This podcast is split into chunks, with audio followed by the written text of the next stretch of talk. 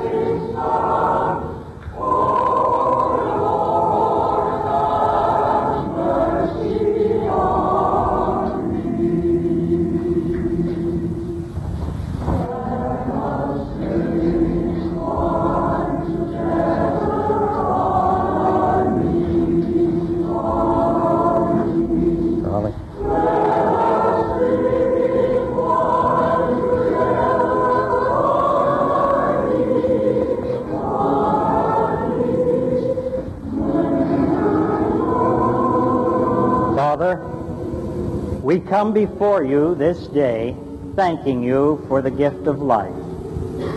We realize the table has been set for us. Help us in this hour to feed on you in faith through Christ. Amen.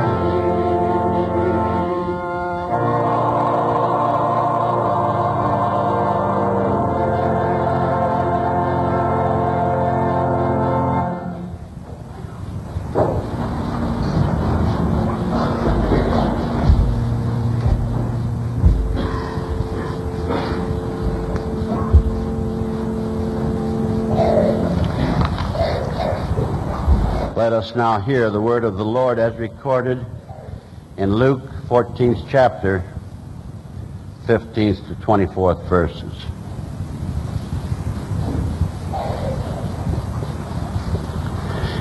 When one of those who sat at the table with him heard this, he said to him, Blessed is he who shall eat bread in the kingdom of God. But he said to him, A man once gave a great banquet and invited many. And at the time for the banquet, he sent his servant to say to those who had been invited, Come, for all is now ready. But they all alike began to make excuses. First said to him, I have bought a field, and I must go out and see it. I pray you have me excused. And another said, I have bought five yoke of oxen, and I go to examine them. I pray you have me excused. And another said, I have married a wife, and therefore I cannot come. So the servant came and reported this to his master. Then the householder in anger said to his servant, Go out quickly to the streets and lanes of the city, and bring in the poor, and maimed, and blind, and lame. And the servant said, Sir, what you've commanded has been done, and there is still room. And the master said to the servant, Go out to the highways and hedges, and compel people to come in, that my house may be filled. For I tell you, none of those men who were invited shall taste my banquet.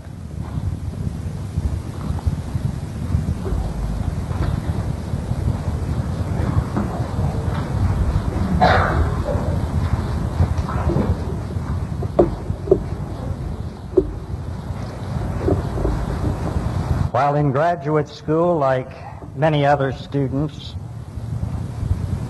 I waited on tables in the campus center dining room in order to support the financial needs of my education. The job was not difficult. The fringe benefits, very delicious. I still carry some of them around with me. But at times the job was very difficult because it was frustrating and disappointing. Frustrating and disappointing because sometimes you'd work very hard to set the table and then nobody would come to eat. Especially was this the case at breakfast on Monday mornings. When you're in seminary, you see, you, you spend Saturday and Sunday, at least this was the way it was done 20 some years ago, traveling to churches on assignment. And most every Saturday and Sunday, I would be assigned to some church along the northeastern seacoast of America. Things were different then. We had Sunday evening services as well, so we usually didn't get back to Princeton until usually after midnight on Sunday nights.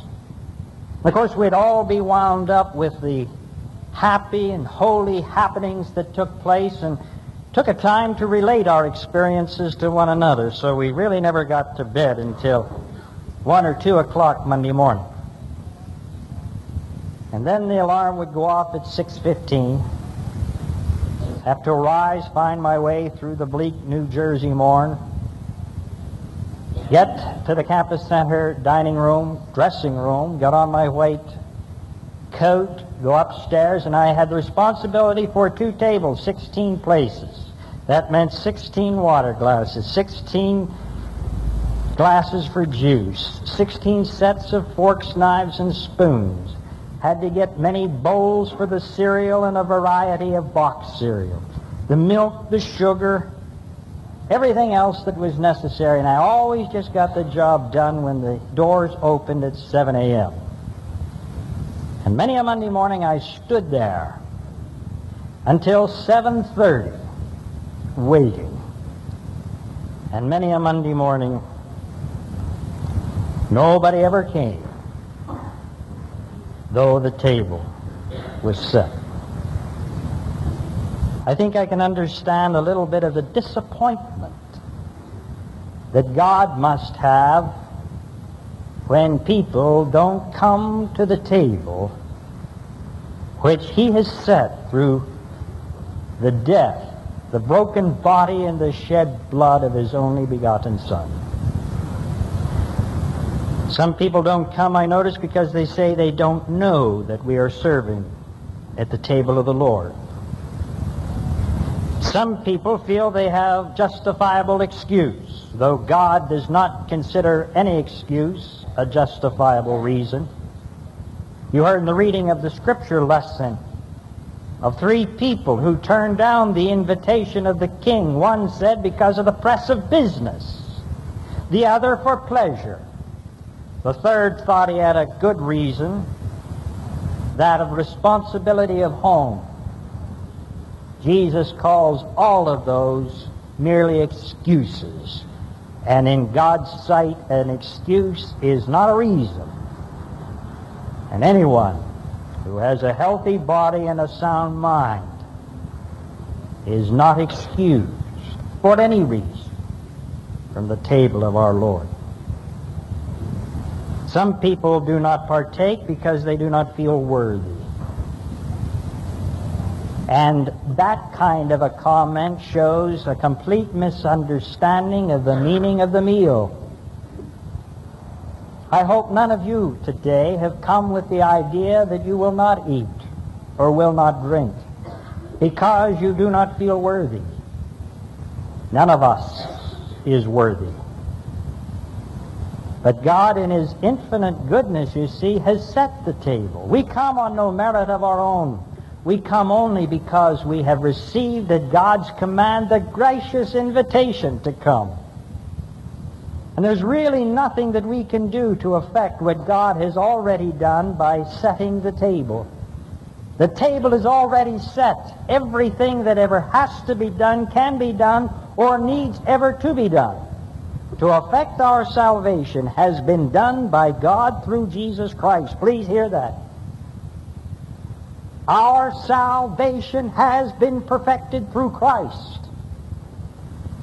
What had to be accomplished to reunite creation with Creator has been done. The price that had to be paid has been paid by the broken body and shed blood of Jesus Christ. Salvation at one with God is possible because Jesus Christ has seen to it. The table is set. And God has used the simple thing of a meal, an everyday, necessary occurrence that takes place in every home, in every nation, of people, no matter what color the skin. If you're going to live, you have to eat and you have to drink. And God took that simple meal and He made it into a sacrament. The reason He did so is that God knows that every one of us has sinned and come short of the glory of God. Not one of us has escaped that particular dilemma. And because of our humanity, which is sinful, God knows that every one of us carries around a tremendous load of guilt. Be it real or be it imaginary, it's still guilt.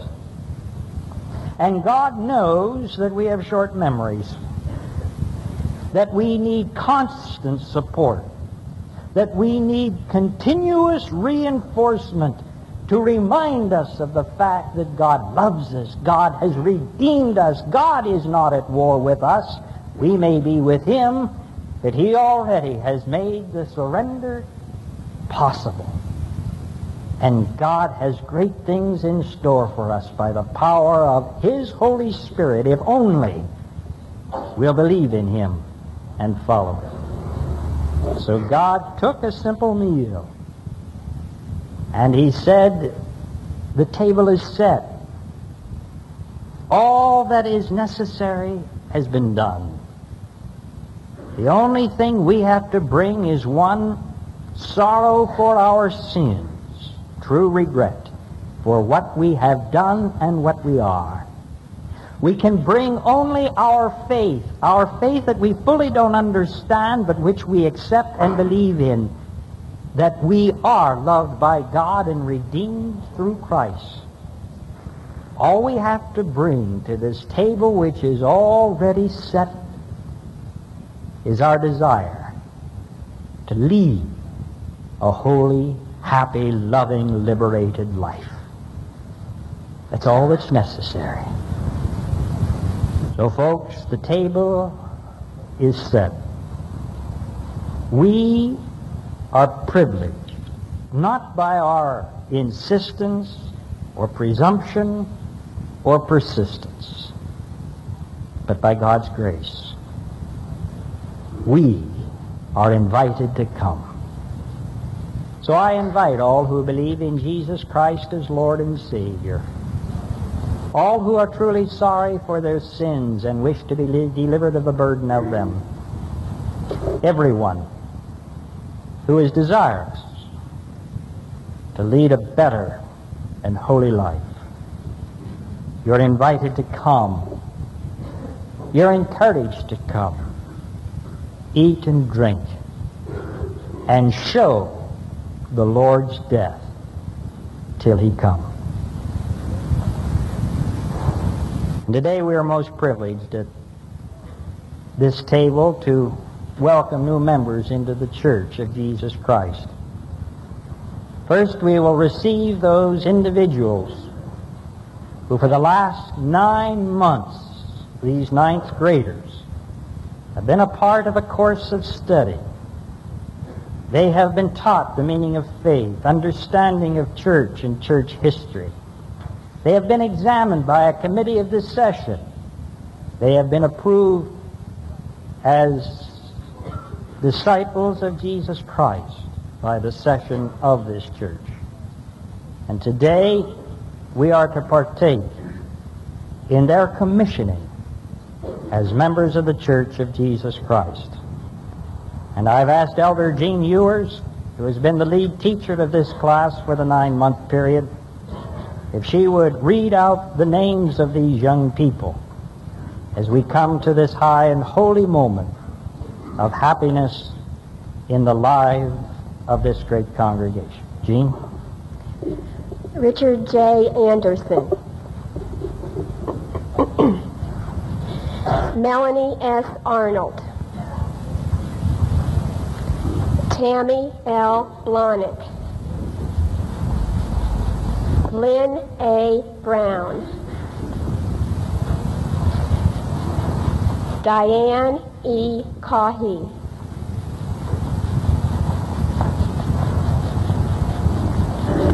Mark J. Cummings. Sherry L. Dornward.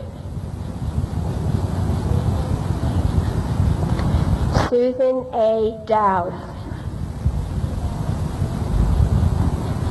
Paul A. Duncan.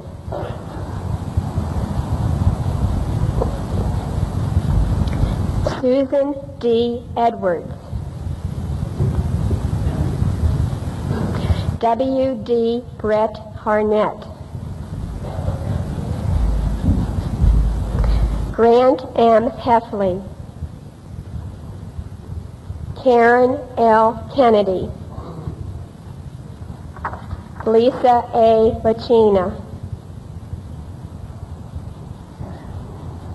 Mark E. Mahan.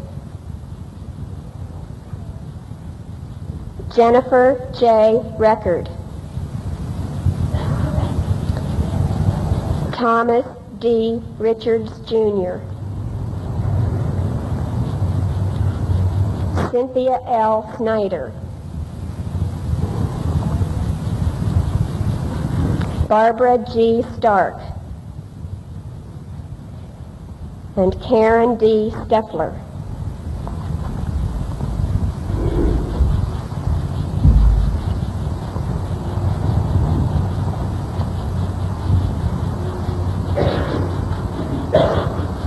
Lisa Ann Lucina, you are now faithfully on your part in the presence of God and of this congregation to answer the following questions. Do you believe in God the Father Almighty, maker of heaven and earth, and in Jesus Christ, his only Son, our Lord, and in the Holy Spirit, the Lord and giver of life? Do you? Do you confess your need of the forgiveness of sins and with a humble and contrite heart put your whole trust in the mercy of God which is in Christ Jesus our Lord. Do you wish to be baptized in this faith? Please pray with me. Graciously accept this thy servant, we ask thee, who comes to you in baptism. May she receive remission of sins and being born again of water and of the Holy Spirit. May she die unto sin and live unto righteousness. Set apart this water from a common to the sacred use to which it is appointed, and grant that Lisa now be baptized therewith, and she may receive the fullness of thy grace and ever remain in the number of thy faithful people through Jesus Christ our Lord. Amen. Lisa, will you please kneel?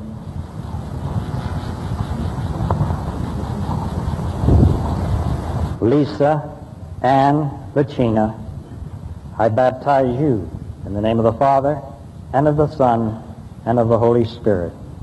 And may the blessing of God Almighty, Father, Son, and Holy Spirit descend upon you and dwell in your heart forever. Amen. Gina, please rise.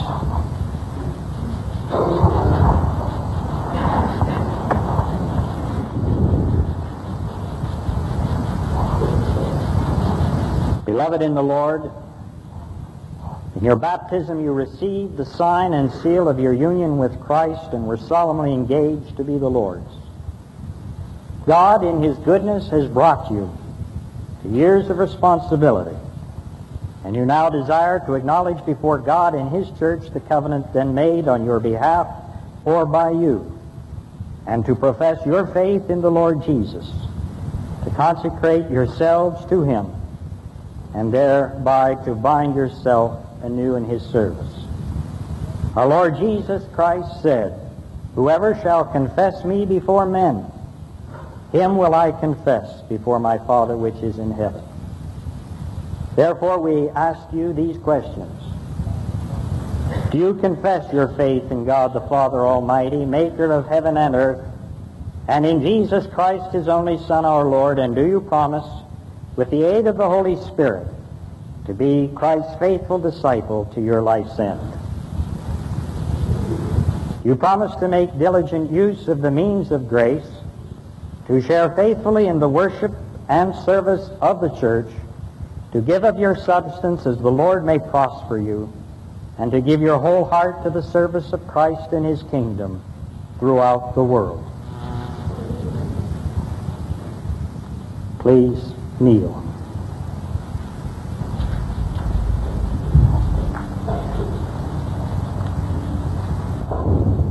Let us pray. Almighty and ever blessed God, thou whose blessed Son, Jesus Christ our Lord, hath ordained this holy opportunity, mercifully look upon these your servants, and grant unto them the touch of your Spirit. O Lord, you have blessed us. You have given us so much. And we thank you now for these young people who, having studied your word, who having come to a moment of understanding of your church, feel that they have been called to accept your guidance and respond in faith to your leading. Defend, O Lord, these thy servants with your heavenly grace, that they may continue to be yours forever and ever, and daily increase by the power of your Holy Spirit more and more their faith and their courage, until they come at last unto your everlasting kingdom. And may the God of all grace who hath called you to this eternal glory confirm you to the end, that you may be blameless in the day of our Lord Jesus Christ. Amen. Please rise.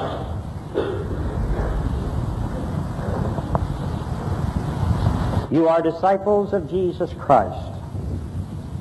He has called you and commissioned you. Live in his love and serve him. Be filled with gratitude and let the message of Christ dwell among you in all of its richness. And whatever you are doing in word or in deed, do everything in the name of our Lord Jesus Christ, giving thanks to God the Father through him. And as you remain before this congregation, we want to bring forward those members who have been in a class of instruction being taught by Mrs. Kennedy and myself. These people for the last six weeks have reviewed the vows of church membership, discipleship, and history of the church. I will now ask that they come forward. They have already met with the session of this church, and they are to be publicly received at this time. Mr. Harley B. Allen from the Arnold United Methodist Church of Arnold, Pennsylvania, and Mrs. Harley B. Allen by reaffirmation of her faith in Christ. Miss Alice M. Blackburn, re- reaffirmation of her faith. Mrs. Laura J. Eaton from the First Baptist Church of Torrington, Wyoming. Mrs. Nancy L. Imler from the Lakemont United Methodist Church, Altoona, Pennsylvania. Mr. and Mrs. Leonard L. Lilja from the Bethany Presbyterian Church of Bridgeville, Pennsylvania. Mr. and Mrs. Kenneth S. Marsh from the Hebron United Presbyterian Church of Pittsburgh. Miss Melinda A. Matthews by reaffirmation of her faith in Christ. Mrs. Jeffrey L. Moen by her reaffirmation of faith in Christ. Mr. James S. Phillips from the First Presbyterian Church of Gibsonia. Mr. and Mrs. David G. Raisley by reaffirmation of their faith in Christ. Miss Kathleen M. Rosenberger from the Mars United Presbyterian Church of Mars. Mr. and Mrs. Daniel Simoons from the United Presbyterian Church of Plainfield, New Jersey. And Mr. and Mrs. Albert C. Zaroga from the Eastminster Presbyterian Church, South Stone Mountain, Georgia.